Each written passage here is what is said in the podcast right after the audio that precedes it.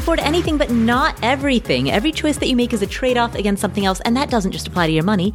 That applies to your time, your focus, your energy, your attention, any limited resource that you have to manage. Saying yes to one thing implicitly means saying no to many other options, and that opens up two questions. First, what matters most to you? Not what does society say should, but what actually matters most in your own life. And second, how do you align your decisions on a daily, monthly, yearly basis to reflect that which matters most? Now, answering these two questions is a lifetime practice, and that is what this podcast is here to explore. My name is Paula Pant. I am the host of the Afford Anything podcast. And today, I will be answering questions that come from you, the community. Here's what we're going to cover. Elle is saving up for a down payment on a house, and she wants to put her savings in an account that's going to make her some amount of money. She wants to know, what's the difference between a high-yield savings account and a money market account?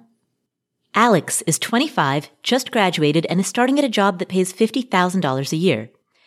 She wants to know how much she would need to save in order to retire with $1 million, and also how to calculate her financial independence date.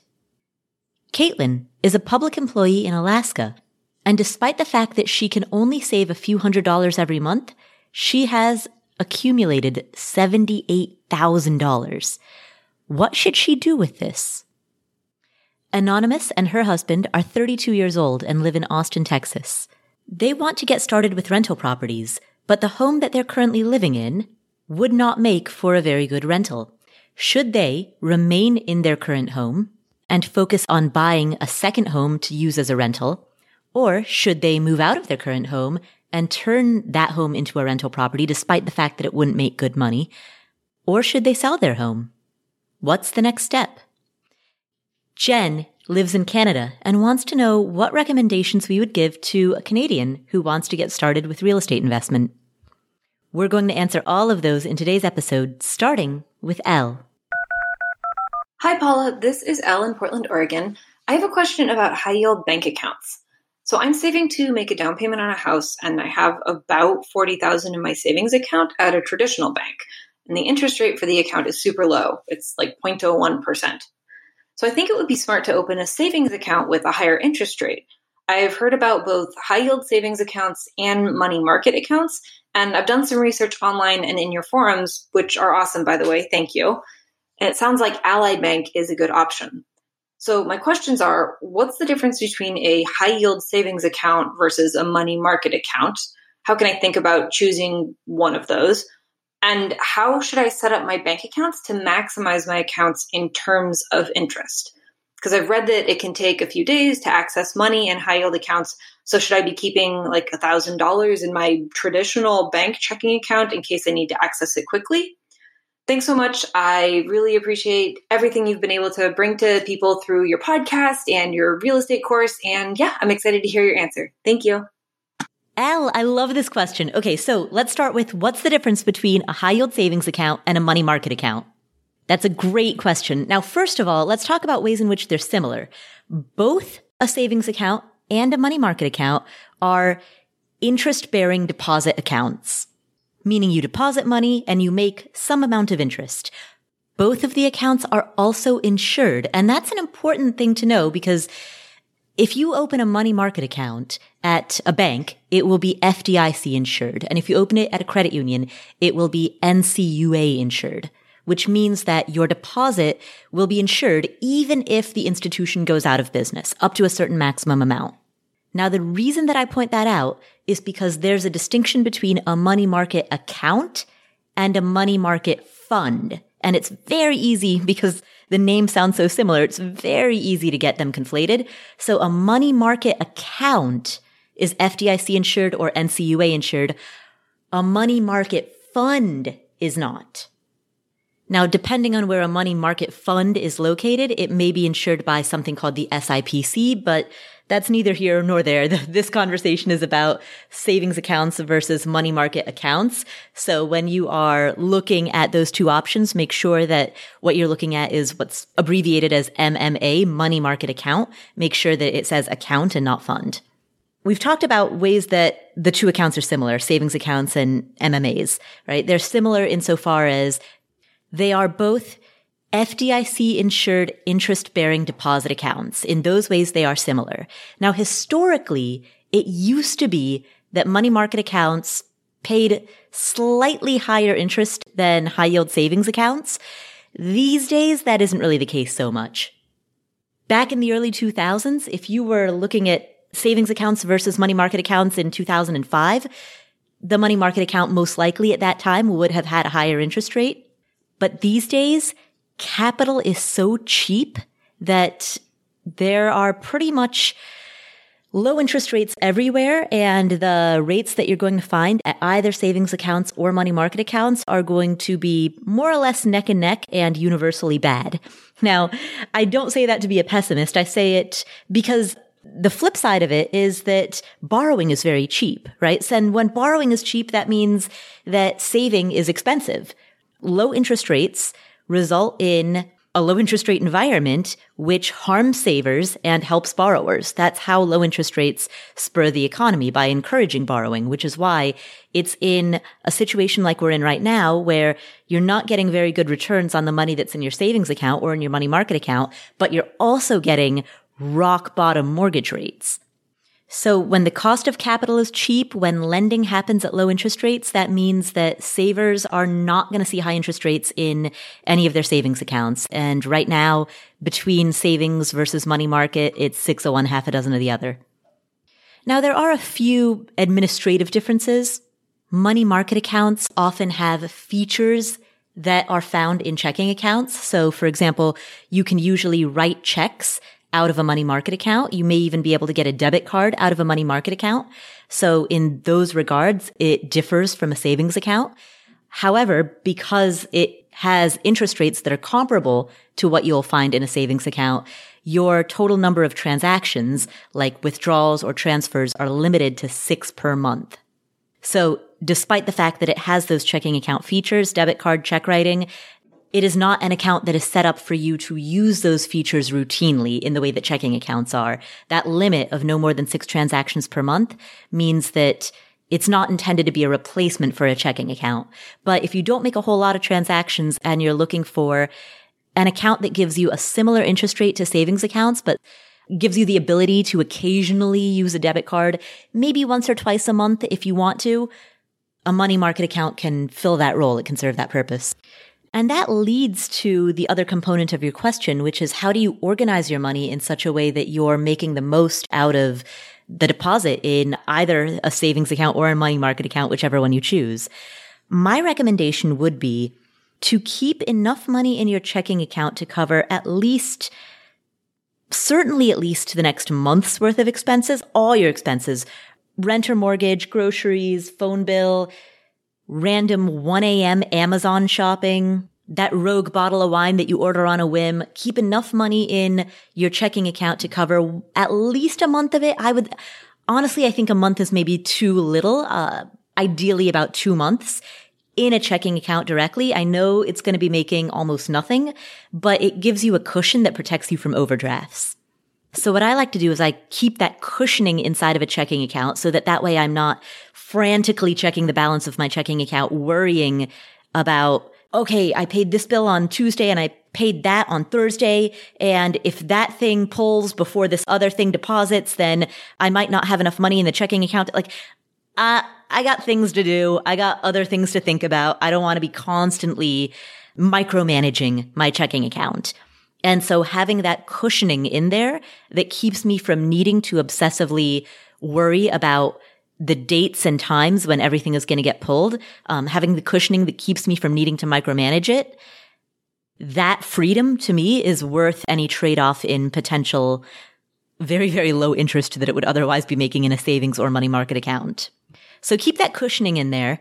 And then for the remainder of your money, the stuff that you're using to save for big ticket items like a down payment, that money can go into a savings or money market account. So thank you for asking that question. I'm glad that you're enjoying the community forums. That's awesome. I've been doing Zoom Hangouts, of 7 of them in the last 3 days, all with people from the Afford Anything community. And on several of these Hangouts, people have talked about how much they enjoy the community, how much they learn, how excellent it is to be able to get immediate insight and feedback on whatever personal finance or life question is on their mind. I'm glad that you're enjoying it. I'm glad that they gave you good pointers on where to turn to. And best of luck with all your goals. Thank you, Elle. Our next question comes from Kaitlyn. Hi, Paula. Thanks for the show. I really enjoy listening to you answer the questions people don't realize they're asking. I'm lucky to still be employed as I work for the government and our budgets won't immediately be affected. So I'd like to get your thoughts on my first real estate move that I hope to make in the next 1 to 2 years. As a little background, I'm a public employee in Alaska. I love my job, but after other savings, I can only save a few $100s a month towards real estate. I currently live in a lovely studio that's way below market rate and will be converted into a 1-bedroom this summer. You have already sold me on out-of-state rental properties, and I like that I could invest somewhere that isn't so tied to the oil market. I have about $78,000 saved, and I was going to use it for a personal residence down payment, but maybe I can use that money in a smarter way. Ideas so far are to buy an out-of-state rental property, then re-save for a personal house, or buy the personal house and rent it out to offset costs while living in my inexpensive rental, or try to do both, though I'm not sure I have the cash for this. I don't know about how the purchase order will affect things like first-time homebuyers programs, how lenders view me, interest rates, and probably other things I'm not thinking of. I want to be strategic since my income is limiting at the moment, so I'd love any input and ideas you have. Thank you. Also, I don't know how you make a podcast because it took me 10 times to record this question. Thank you. Bye. Kaitlyn, first of all, congratulations. You've saved $78,000. That's enormous. That, you know, we have not done this in a while, but this deserves a sound effect. Steve, can we get a sound effect?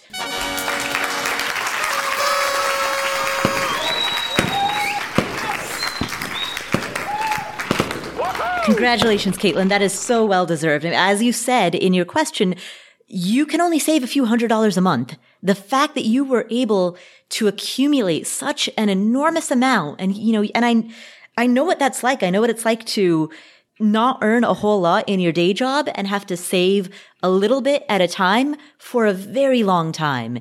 And it is hard. It requires a lot of persistence. It requires a lot of determination. And it's such an amazing thing. Once you've done it and you can look back and have the pride that comes from knowing that you set this goal and you stuck with it, that's incredible. So huge congratulations to you for saving $78,000 on, you know, not a huge income.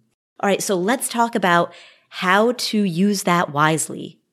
So as I heard you list out those three options, you know, option in no particular order, option one is buy an out-of-state property and save up for a personal residence. Option two is buy a personal residence and then rent it out to offset its costs while you're living in your own inexpensive rental. And option three is to do both, although that might be a little tight. Let's put aside option three for the moment, since it sounds as though that might be the hardest one to execute. And let's look at options number one and two. And let's start, you know, actually, let's start by examining number two first. So let's start by examining using this money to buy a personal residence and then renting out that personal residence while you continue to live in this inexpensive rental that you're currently living in and that you enjoy living in. The first question, the first follow-up question that comes to mind is, would your landlord allow you to sublet the place that you're currently renting for 1 year? And the reason that I ask that is because if you were to use this money to buy a personal residence and you were to take out a primary resident mortgage, then per the brand new primary resident mortgage that you're taking out, you would need to live in that property for about 1 year. Now, I should say, I'll add the caveat that when you take out a primary residence mortgage, there is nothing official within the lending documents that says, like, you're required to live here for 365 days. starting from, you know, within 60 days of the close of this mortgage. There's nothing official that's baked into the documents.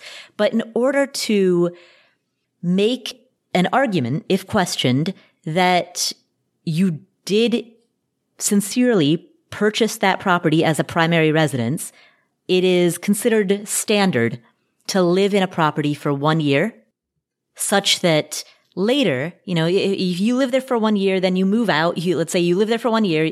During that 1 year, you sublet the place that you're currently renting. And after the end of that 1 year, you move back into the place that you're currently renting, since it sounds like you enjoy living there, and then rent out the thing that you bought on a primary residence mortgage. You use that as a rental property. The benefit to that is that you've only lived there for 1 year, but now you have 29 years of getting the benefit of a primary resident mortgage, which is going to have a lower interest rate than a second home loan or an investor loan. You have the following 29 years of that benefit. The reason that you want to live there for 1 year is so that if the bank ever were to question you and say, hey, you know, were you telling the truth when you applied for this as for the use as a primary residence? You can say, yeah, absolutely. I lived there for a year. And that's my proof that I was genuinely telling the truth, because I did take out this mortgage for primary resident use. And I did use it as a primary residence for a year. And look, here are my electric bills. Here's my heating bill. Here are my paychecks going to the address of that home. Here's my updated driver's license and voter registration, all tied to the address of that home. So see, I lived there for a year. That means that when I was applying for this mortgage for use of primary residence, I followed through. Now, in order to make that work, of course, you would need to sublet the place that you're currently living in. And so that is my number one question. Would your landlord allow you to do that?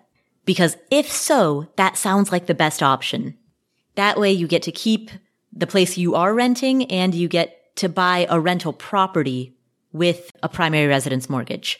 So you'll get the best of both worlds as long as you can sublet out your current home for a year.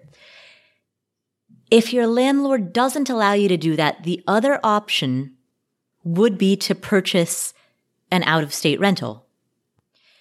And that can fork in a couple of different ways. So you could take the $78,000 and use it to buy an out-of-state rental in cash. Or you could use the $78,000 to make a down payment, let's say a 25% down payment on an out-of-state rental that you are borrowing the other 75% on an investor loan. Investor loans typically will have between 25 to 30% down payment requirements. So I'm taking the lower of the two numbers. And I'm not factoring for the cash reserves that you would want to have on hand prior to going into the investment. So once you factor for those, maybe you'll buy a rental property that's valued at $180,000. You will use $60,000 as the down payment, plus closing costs and other ancillary costs. And then you'll start with $18,000 remaining in cash reserves that you can use for any unexpected upfront repairs, or that you can just use to have a really strong emergency fund for that property. Those are broad hypothetical numbers, but I'm basically trying to walk through the two different forks of, if you were to buy an out-of-state rental, would you want to buy one property in cash, or would you want to use a portion of this money as a down payment on a property that you would finance? Now, there are pros and cons to both approaches. The benefit of using this money to buy a cheap property in cash is obviously that you wouldn't have any debt. And that gives you greater cash flow and better wiggle room, more margin of error. If something goes wrong, it's much better to have something go wrong on a property that you hold free and clear. There's more forgiveness, more space to make mistakes, more space for error. That being said, the quality of property that you would be able to buy at $78,000 may in and of itself present other risks. So if you think of risk as existing in multiple dimensions, you have leverage risk, which is what we're addressing directly right now, but then there's also risk associated with the age and the condition of the property. And then there's also risk associated with the average duration of tenancy / average rate of turnover in the neighborhood in which you're buying. And so all of these different verticals are different types of risk. And if you diminish leverage risk by buying a property in cash, then oftentimes, because that narrows the scope of the properties that you are able to buy down to a specific subset of properties, reducing your risk when it comes to leverage might require the trade-off of increasing your risk when it comes to the age and condition of the property, or the amount of vacancy in the neighborhood, or the frequency of turnover in the neighborhood. And so it would be too simplistic to say that you're reducing risk by buying a property in cash. You're reducing a form of risk, but that may come at the cost of increasing other forms. Now, those are the considerations with regard to using that $78,000 to buy an out-of-state property in cash. Let's say, by contrast, you used that $78,000 to buy an out-of-state property that you financed. Well, the downside, of course, is the risk that is inherent with leverage. The upside is that you may be able to buy a nicer property, or you may be able to buy a duplex.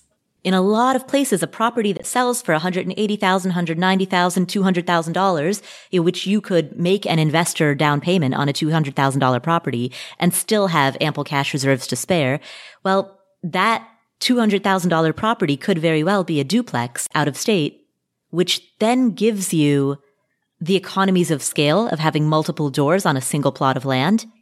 It gives you income diversification between two units, such that if one of those units is vacant, the other one might still be occupied. More units means more streams of income, which means that if there is anything that goes wrong with one of the units, you still have the other unit working for you. And in that regard, that offsets some of the risk.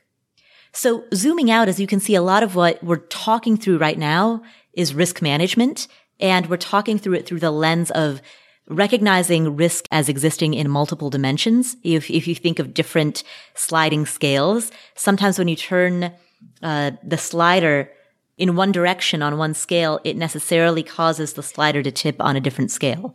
And so I think the question that you need to ask yourself is, of these different variations of risk, which one am I most comfortable with? I meaning you.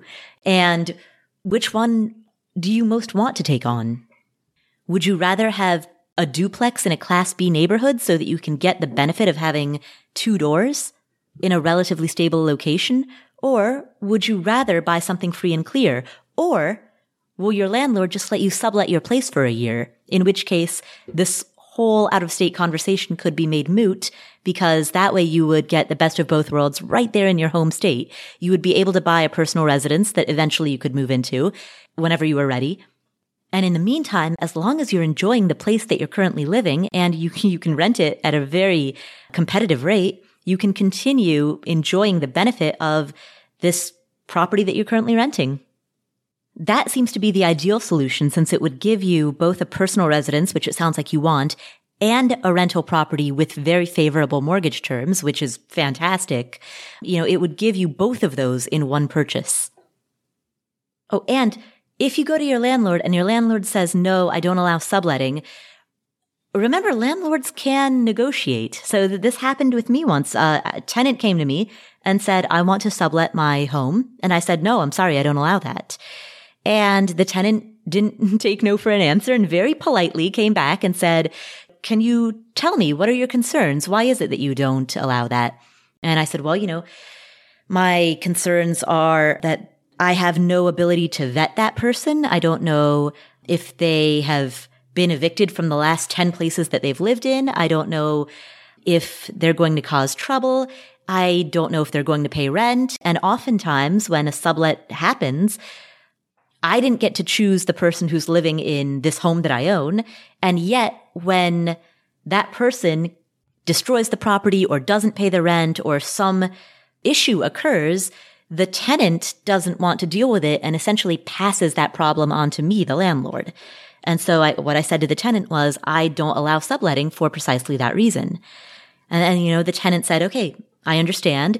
And then we continued talking about it, and we sat down together and really discussed the matter at length and came up with a plan in which essentially the tenant guaranteed that the tenant would be responsible for whatever happened. And then we drafted and signed an ironclad agreement that essentially said everything that we talked about, that the tenant does have the right to sublet, but if anything at all goes wrong, then the tenant has to deal with it. That's on the tenant. Any damage that's done to the property is the tenant's responsibility to fix. If the subletter does not pay rent, it's up to the tenant to make up the difference. So we sat down, we hammered out a very clear agreement. It took some time and it took multiple discussions, but that's an example of a tenant successfully negotiating with a landlord who did not allow subletting and who that tenant eventually convinced their landlord, me, to allow subletting. So remember, everything is negotiable. So those are the options that I see in front of you. And regardless of which one you choose, congratulations on saving $78,000. That's incredible. You're clearly good with money. You're clearly very responsible. You're detail-oriented. You're on top of it. And I'm very hopeful that regardless of what you choose, you will be building your net worth and setting yourself up for a very strong future. So congratulations again. We'll come back to this episode after this word from our sponsors. This episode is sponsored by State Farm. Are you a small business owner looking for insurance that fits your needs and budget? Look no further than State Farm. State Farm agents are not just insurance providers. They're also small business owners who live and work right here in your community. They understand the unique challenges of running and protecting a small business. When it comes to small business insurance, State Farm knows what it takes. Create a plan that fits your needs and your budget. State Farm agents are ready to help you choose personalized policies that truly understand your business. Insure your small business with a fellow small business owner. Talk to a State Farm agent today and get started on personalized small business insurance that fits your needs. Like a good neighbor, State Farm is there. Talk to your local agent today. All right, so what are some of the next really big goals that you're saving for? Maybe you're saving for a down payment on a home. Maybe you're saving to buy your next car in cash or to at least make a pretty big down payment on your next car. Maybe you're saving for a kid's college fund or for your own college fund. Well, there's an app called Monarch that makes it easy to help you reach your financial goals. In fact, the Wall Street Journal named it the best app for growing your savings. Monarch is the top-rated all-in-one personal finance app. It gives you a comprehensive view of all your accounts, investments, transactions, and more. Create custom budgets, track progress toward financial goals, and collaborate with your partner. And now get an extended 30-day free trial when you go to monarchmoney.com/Paula. Monarch has a very simple, intuitive design. They have loads of built-in features that help you collaborate with your spouse or partner, with your financial advisor. You can invite them to your account at no extra cost. They'll get their own login info and a joint view of all of your finances. You can customize it to look exactly like you want it to look like. You can customize the types of notifications that you get.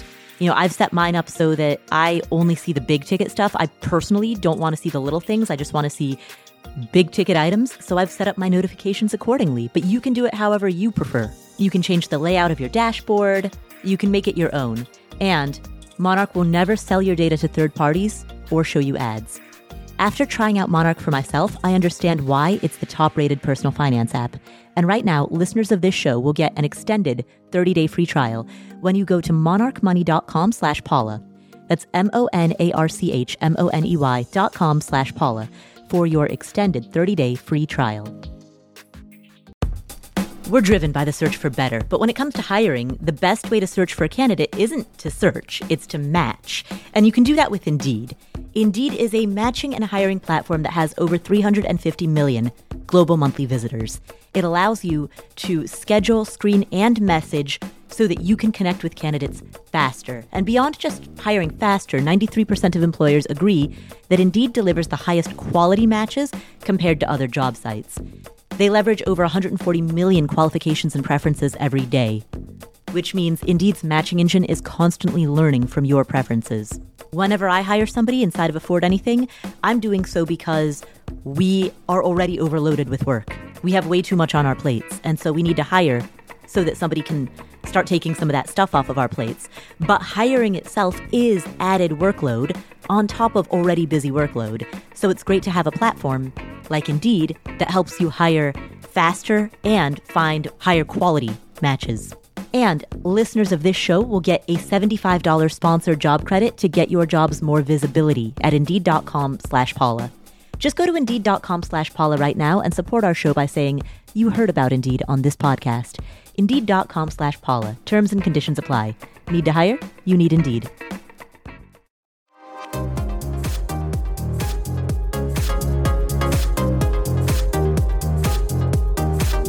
Our next question comes from Alex. Hi, Paula. This is Alex, they, them.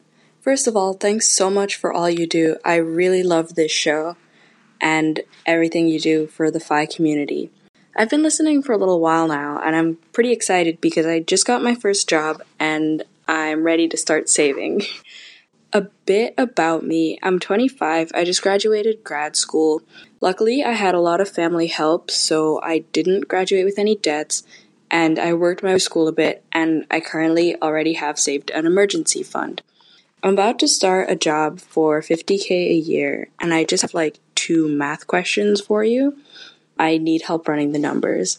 So I know from reading that it's possible that you can save a certain amount of money between the ages of like 18 and 25 to retire with $1 million.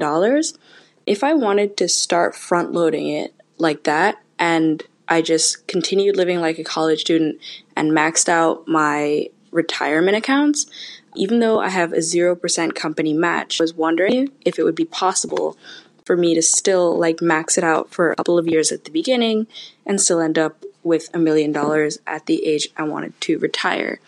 I wanted to know how to run the numbers to figure out how much I would need to save and how many years I would need to do that for. The second question is another math question. A lot of people talk about their debt payoff dates, but I'd want to know how to calculate my like FI date. I currently plan on just having the one job without any like side hustles or any other sort of income, but I'm interested in becoming financially dependent. If I were able to do the front load savings method I mentioned for retirement savings for when I'm 65 plus, how do I figure out how much money I need between 65 and wherever I end up? So say like 30 to 65 or something. If like, for example, my expenses at that point are like $2,500 a month. If you could help me out with these and maybe tell me how to calculate math like this, I'd really appreciate it. I love the show and everything you do. Bye. Hey, Alex, first of all, congratulations on finishing grad school, having an emergency fund, and having your head in the game. Like, you've got everything in order. You finished grad school. You're starting this great job. You have no debt. You have emergency savings, and you're thinking about how to build financial independence. And you're doing this all at the age of 25. So congratulations on, by age 25, putting yourself in a position for a really awesome future. Now, let's talk about both of your questions, starting with question number 1, which is, how long will it take for you to become a millionaire? As you mentioned, you know that if a person hypothetically were to save money, a certain amount of money between the ages of 18 and 25, then hypothetically, starting at the age of 25, never contribute another penny again. Mathematically speaking, depending on the amount of money that they contribute between the ages of 18 to 25, and depending on the assumption about the long-term rate of growth of that investment, compounding growth, then yes, after a certain period of time, thanks to the magic of compounding, that eventually that bucket of money will grow to $1 million. There's a very crude back of the envelope calculation that a lot of people use. It's called the Rule of 72. And the Rule of 72 states that in order to estimate how long it will take for a given amount of money to double in value, divide the annual rate of return into 72. So in other words, the annual rate of return multiplied by the number of years it will take to double in value equals 72. So if something compounds at an 8% annualized growth rate, it'll take 9 years to double. If something compounds at a 7% annual growth rate, it'll take 10.2 years to double. And I throw that out there because it's an easy way to do some quick mental math. You know that if you have $250,000 invested, it doubles once, it turns into $500,000, it doubles again, you've got $1 million. And so based on that Rule of 72, if you invest $250,000 and you assume an 8% annualized rate of return, then it will double twice in 18 years. So what you asked about in your question, you said, you know, if a person hypothetically were to invest money between the ages of 18 to 25, well, I don't know how much money a person at that age will make. But yeah, there are people, certainly actors, entertainers, maybe a small handful of teenage entrepreneurs who make very good money when they're in their teens. So just as a purely hypothetical thought experiment, sure, if you were to take that 7-year period and you were to save $35,700 per year over the span of 7 years, then after 7 years, you would have saved $250,000. And if you leave that alone and let it double twice over the span of 18 years, assuming an 8% annualized interest rate and not factoring for any fees or taxes, then after 18 years, you'd hit your million, even without contributing a single penny again. So now that we've walked through that as a thought exercise, let's think about how that can apply to you. There's a tool that I want to refer you to, and it's called the CNN Millionaire Calculator. We will put a link to this calculator in our show notes, and our show notes are available at affordanything.com/episode 286. Now, this calculator, as the name states, calculates how long it will take you to save $1 million, become a millionaire. Now, Alex, in your case, I'm going to go to this calculator. I'm going to input that you are 25 years old and you are starting with zero. And I'm going to put that into the section of the calculator that assumes that you're putting this money in tax deferred accounts, right? So how much you currently have in tax deferred accounts, I'm putting in zero. And then the next question is, how much will you save? And so just hypothetically, let's imagine what would happen if you were to save the absolute maximum amount in your 401k and a tax deferred IRA and the individual maximum contribution to an HSA. As of the year 2020, you're allowed to contribute $19,500 to your 401k, $6,000 to an IRA, and $3,550 to an HSA, which is a total of $29,050. Obviously, this is probably unrealistic and too extreme. You're at a job where you're making $50,000. You most likely aren't going to be able to save $29,000. Maybe. I mean, I'm not making any assumptions. There are definitely people who save more than 50% of their pre-tax income. And if you can do that, that is amazing. More power to you. But I'm just saying not to beat yourself up if you don't. If you think you can, sweet. But remember, no shame in not. Like, nobody's expecting you to. So anyway, with that disclaimer, let's just assume hypothetically that you were to save $29,050, just so we know what the upper end of this possible range is. Under that set of assumptions, 25 years old, starting with nothing, saving $29,050 into a tax-deferred account per year with an average annual gain of 8%. According to this calculator, you would become a millionaire in 17 years. Now, there are a few flaws with this. First of all, you probably will not be making your current salary for the next 17 years. You will most likely have raises along the way. And if you contribute a portion of those raises into additional investments, even if those are investments in taxable accounts or if those are other types of investments in other asset classes such as real estate, as you continue to earn more money and as you continue to invest, that can shorten the time horizon. Fidelity.com has some excellent calculators that you can play with. We will link to those in the show notes as well. And the blog Financial Mentor also has some very good retirement calculators. So we'll link to all of those in the show notes. And Alex, I would encourage you to play with a whole bunch of different retirement calculators, because each one, millionaire calculators or retirement calculators, either one, because each one uses a different set of assumptions and allows you different levels of specificity or generality, different levels of iteration. So I find it helpful to use multiple calculators, since the output that you receive, the answer that you receive, will be a reflection of how many assumptions you're able to put into the calculators. You know, what goes in is what comes out. And since nearly every calculator has its pros and cons, its benefits and its limitations, I find that by using an assortment of different calculators, I'm able to get a broader, wider, more robust range of possibilities. The other benefit of using multiple calculators is that it serves as a reminder not to confuse precision with accuracy. Sometimes when you put a bunch of numbers into a spreadsheet or you input a bunch of variables into a calculator, it creates an output that is so unduly precise that it becomes tempting to conflate precision or specificity with accuracy.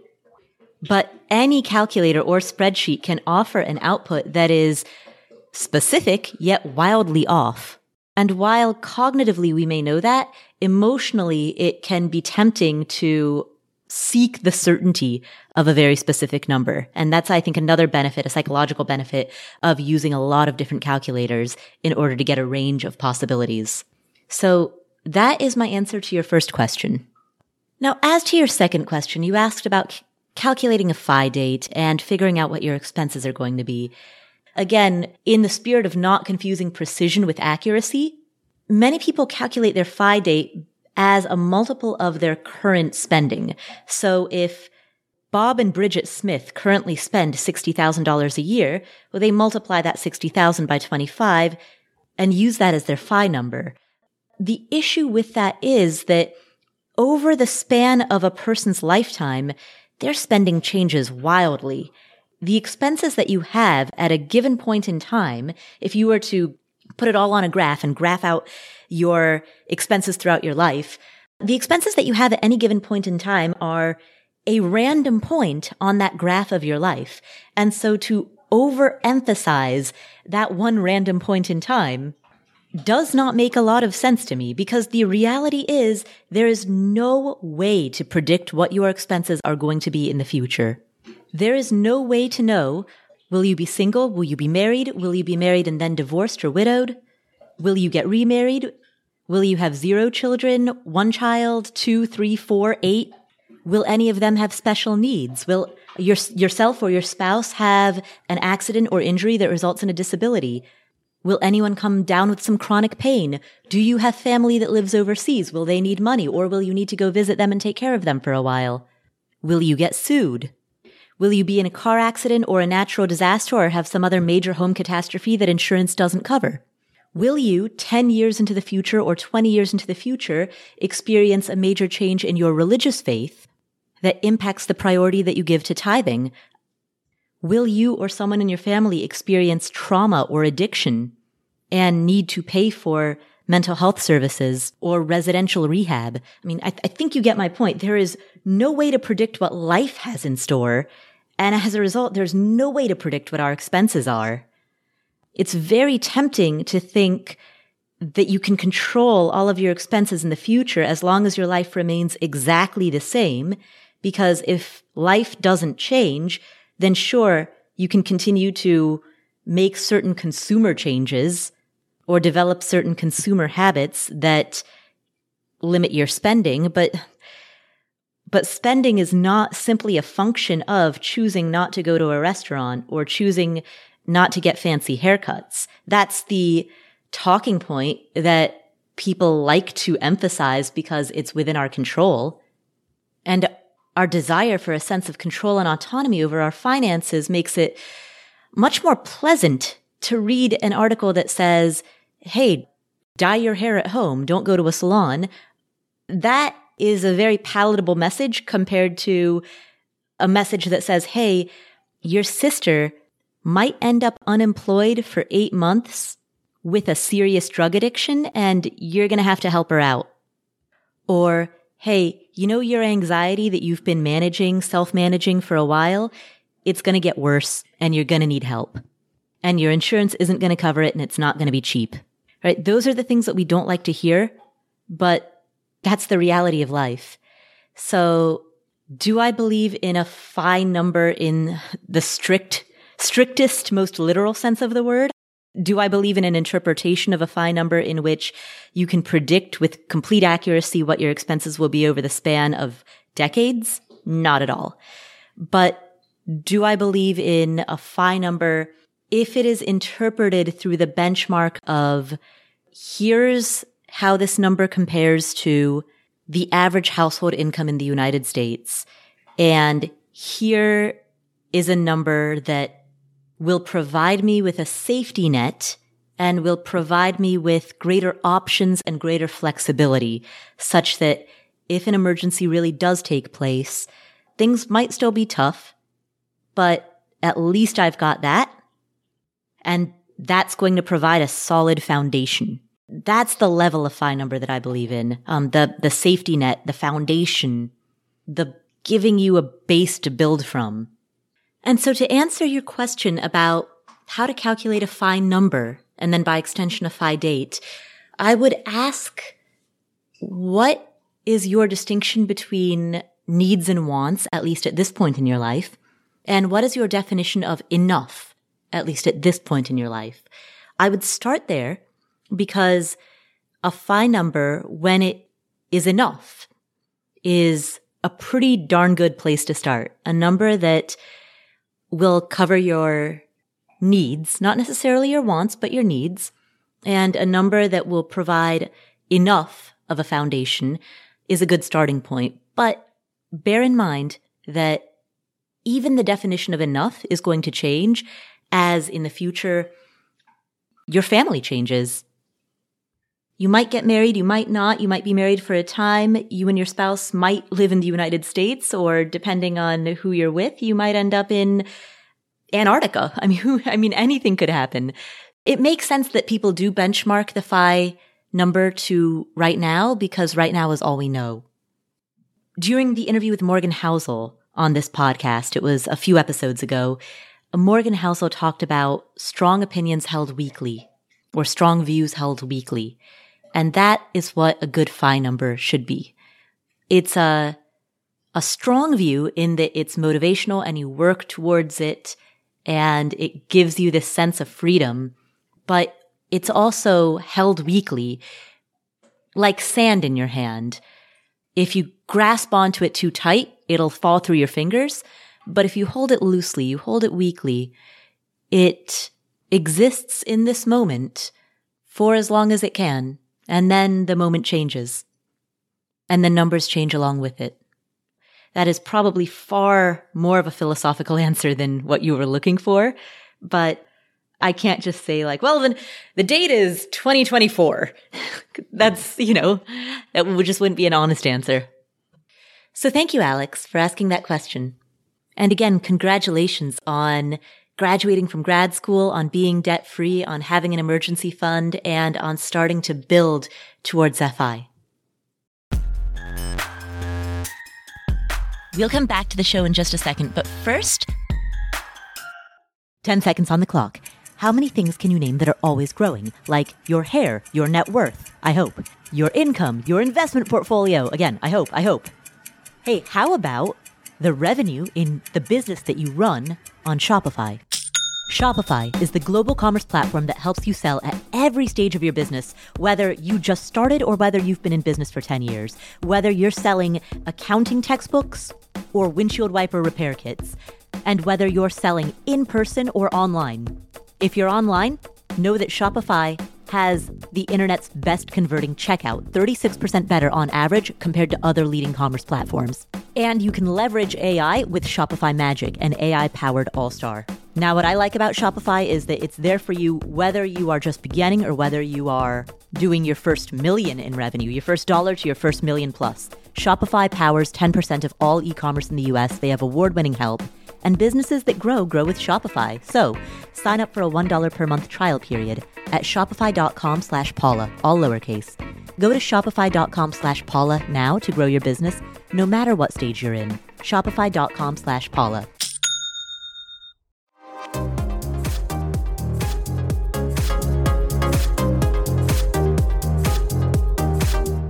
Our next question comes from an anonymous caller in Austin, Texas. And since I give every anonymous caller a name, all right, anonymous Austin. So I'm feeling the letter A here. So we'll go with Amy. Amy from Austin.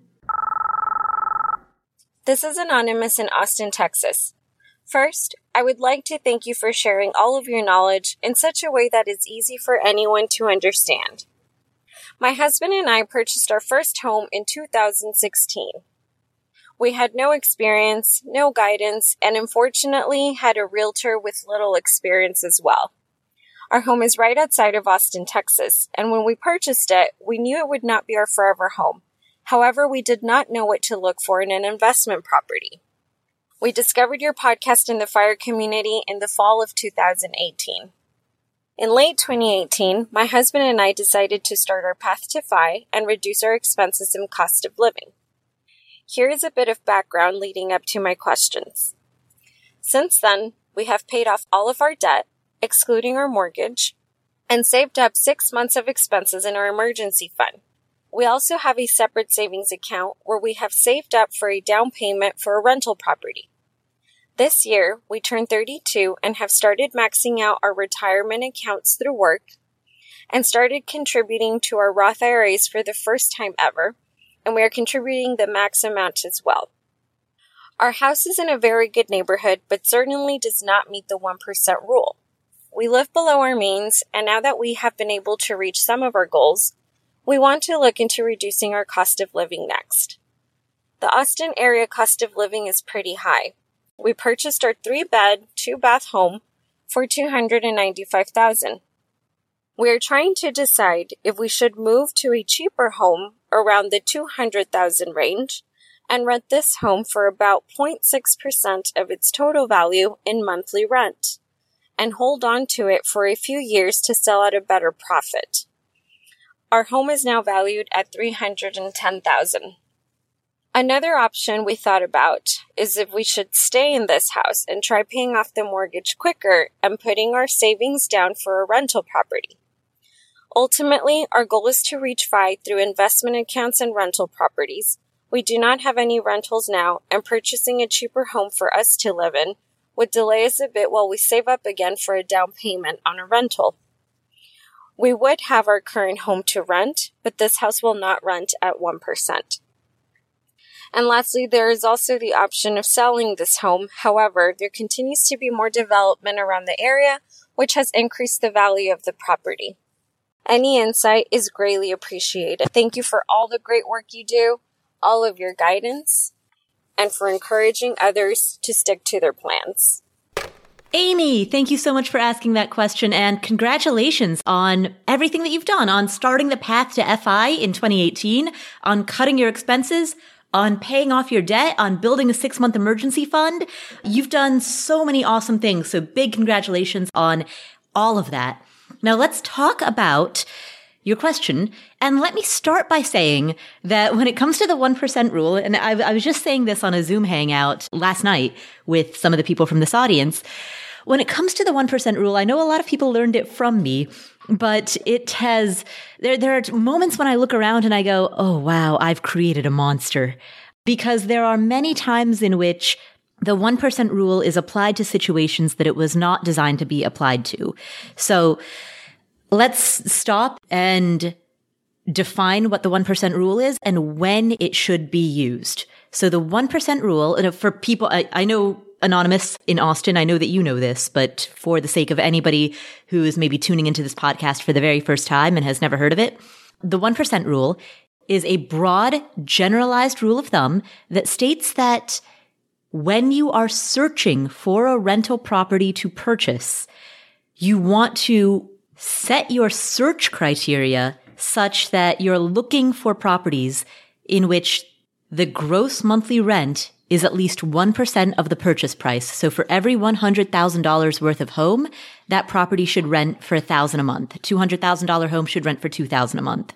Now, the reason that I emphasize the word search in that description twice is because the 1% rule of thumb is meant purely as a search criteria. Once you already own the home, throw the 1% rule out the window. It no longer applies.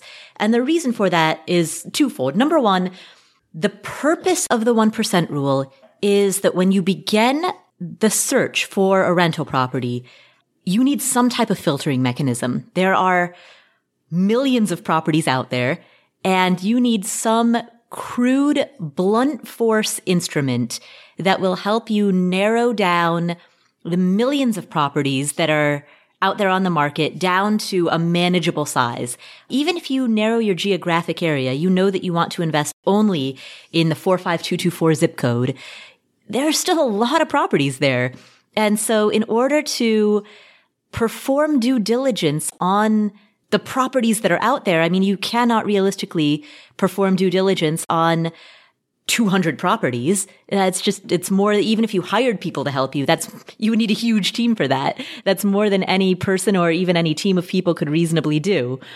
And so that initial sorting mechanism, the 1% rule, allows you to cut that basket of properties down to 5 or 10 properties that you can then look at with greater scrutiny.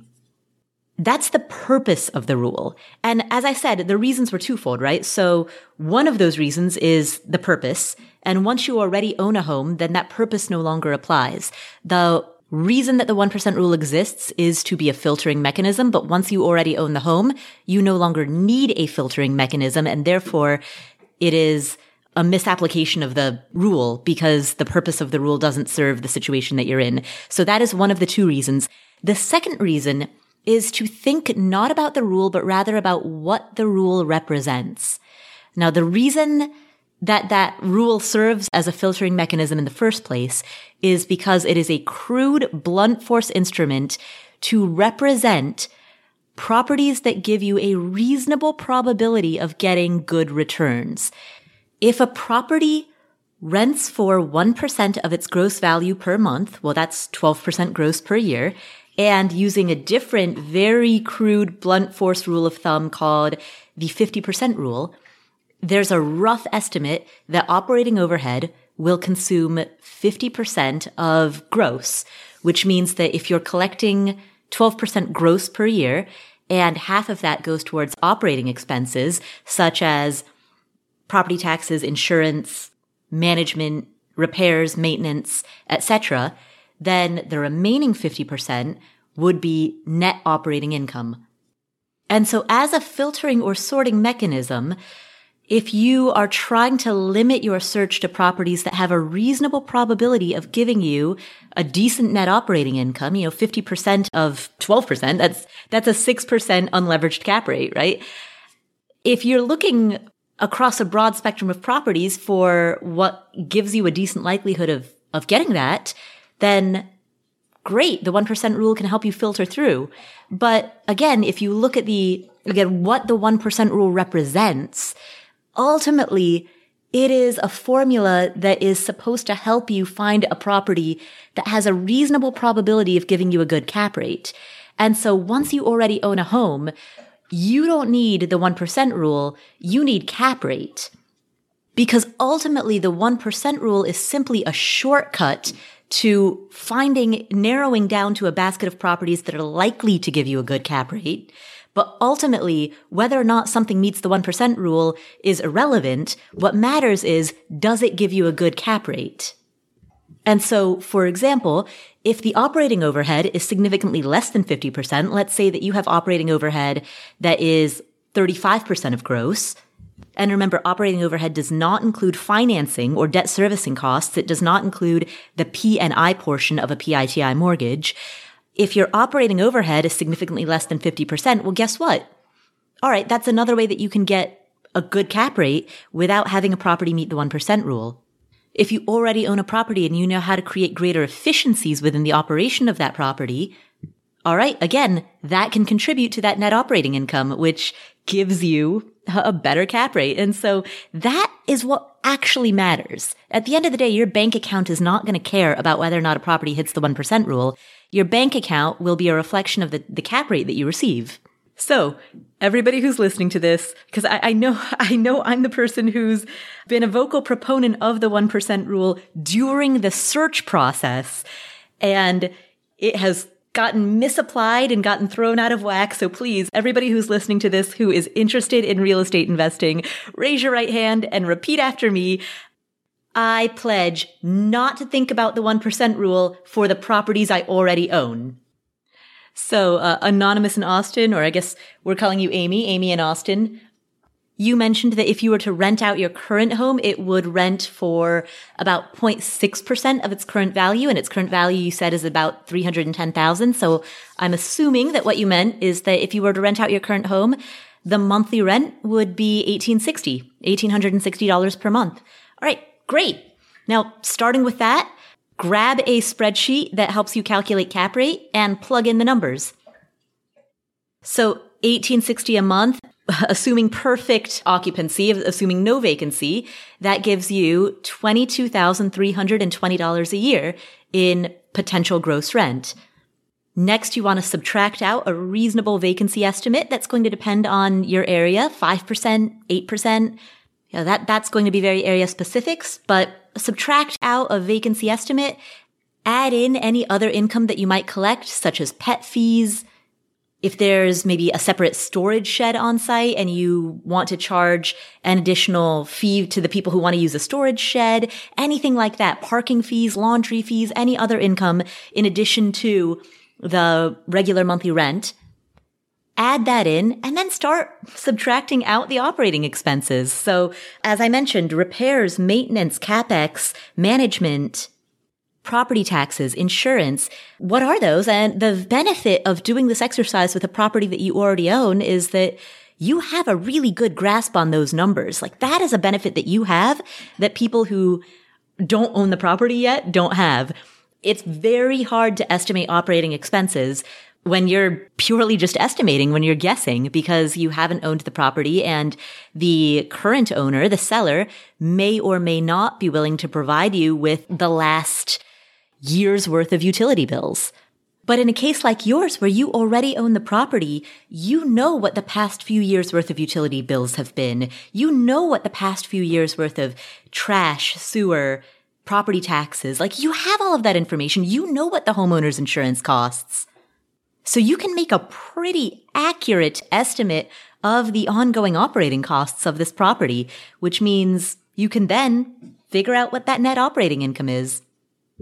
And that net operating income divided by the purchase price of the property, that $295, well, that is an expression of the cap rate. And the cap rate is, fundamentally, it's the unleveraged dividend. So whatever number you arrive at, that number expressed as a percentage is essentially the dividend payment, the unleveraged dividend payment that that property is giving you. And so if you imagine that property as analogous to a stock, you know, a stock or any asset grows its value in two ways. There's capital appreciation, which is the rise in value of the asset itself. And then there's the dividend or the income stream that it pays out. So if that cap rate that you calculate is analogous to the dividend and the appreciation, which is of course going to be a projection, there's no way to know that for sure. But if the projected appreciation of the property, if dividend plus appreciation equals awesome return, then great. Ultimately, that's what matters. The 1% rule doesn't matter at all. The 1% rule is simply a filtering mechanism to help you narrow down to a basket of properties that gives you a greater probability of having a good return. But once you've already narrowed down, once you have that one specific property, then what matters is that return, or that projected return. And unleveraged dividend plus appreciation equals total return, total unleveraged return. That's the math that I would do if I were in your shoes. Figure out what kind of return you expect to get from this property. And once you have that number, then you'll have a pretty clear sense of whether or not you want to move to a different property and rent this property out. The other thing that I wanted to say is that the benefit to the strategy that you suggested, buying a cheaper house, moving into that cheaper house, and renting out this one that you currently own, is that if you were to do that, you could buy that second house, that cheaper house, with a primary residence mortgage. And a primary residence mortgage is going to give you the lowest down payment requirements and the lowest interest rate that you could get from an institutional loan as compared with if you were to try to take out a second home loan or an investor loan. And so the benefit of getting that primary residence mortgage is really worth moving for a lot of people. And the fact that you want to move anyway, the fact that you want to reduce your personal out-of-cost living expenses, added to the fact that you then have the advantage of owning two homes, both of which have a primary residence mortgage, which is way better than having a home with an investor loan. I mean, that's interest rate icing on the cake there. So that's the direction that I would be moving in if I were in your shoes. But thank you for calling in with that question. I think that you have some great options in front of you. And congratulations again on everything that you've done, on reducing your expenses, on being on the FI path for years, on paying off your debt, on having an emergency fund, on doing so many things that build really good financial health. So congratulations again and best of luck. Our final question today comes from Jenn. Hi there. I'm just curious to know if you have any case studies or recommend any blogs on how to do the type of real estate investing that you're mentioning in Canada. The real estate prices seem to be substantially higher than the U.S., and so I'm just curious if you have case studies of Canadians buying properties in Canada or buying them in the U.S. and being able to have them cash flow. Thanks so much. Jenn, thank you for calling and asking that question. So I'll take the question in two parts, Canadians buying real estate in Canada and Canadians buying real estate in the United States. Now, in the course that I teach, Your First Rental Property, I know that we have students who are Canadian who are interested in buying rental properties in the United States.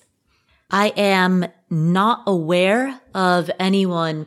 I might be wrong. I mean, we have more than 1,000 students, so I certainly don't know every person's intentions. But the Canadian students that we have, to the best of my knowledge, are buying rental properties in the U.S. With that said, what I would encourage you to do is talk to the community. Go to affordanything.com/community. It's free. And we have a village of people, a pod of people in that community who are Canadian. Present this question to them. That's what the community is for. And certainly the Canadians within our community are going to be the best people to point you to resources that are Canada specific. In both the community and in the course, we have pods of people who organize around geographic areas. So if you go to the forums for either of those, you'll find forum threads and chats among people who all live in any given shared location. The two communities sort of organize a little bit differently. In the community, the affordanything.com/community, we tend to have people who organize based around where they currently live. So we'll have people who organize based around the fact that they all are currently living in the Pacific Northwest or in Florida or in Boston or in Canada. In the course community that we have, it's a little bit different because there, people organize based not around where they live, but where they want to invest. And so we have these pods of people and these forum threads that are based around people who want to invest in Indianapolis or Atlanta or Detroit. And they may not necessarily live there, but those are the places that they are looking at. And so they talk to other people who are either currently investing there or who are also looking at investing there. And some of those people may be local and some of them may not be. But those are the kind of separate ways that these two communities have organized. One organizes based on investment location interest and the other organizes based on current geographical location. But there's a lot of crossover between the communities. So I would imagine that if you talk to the people, just go to affordanything.com/community. It's free. And if you talk to the people there in the Canada community, I'm sure that they can point you to some resources related to being a real estate investor who's based in Canada. The one other recommendation that I would give in terms of content creators is that there's this award. It's called the Plutus Awards, and they are industry awards for people who create digital media around personal finance bloggers, podcasters, YouTubers. They have been giving awards for 10 or 11 years now, I think 11 years. Every year or almost every year, they have always given an award to the creator who is making the best Canadian content. And so if you go to plutusawards.com/winners, and we will put a link to this in the show notes, you can search through the winners of best personal finance material for Canadians. You can search through a decade worth of winners in that category in order to be tapped into other bloggers, podcasters, YouTubers who specifically cover that topic. So that's a really good resource for learning more. So thank you for asking that question, Jenn, and best of luck as you discover more Canada-specific information. That is our show for today. Thank you for being part of this community. My name is Paula Pant. This is the Afford Anything podcast, and I will catch you in the next episode.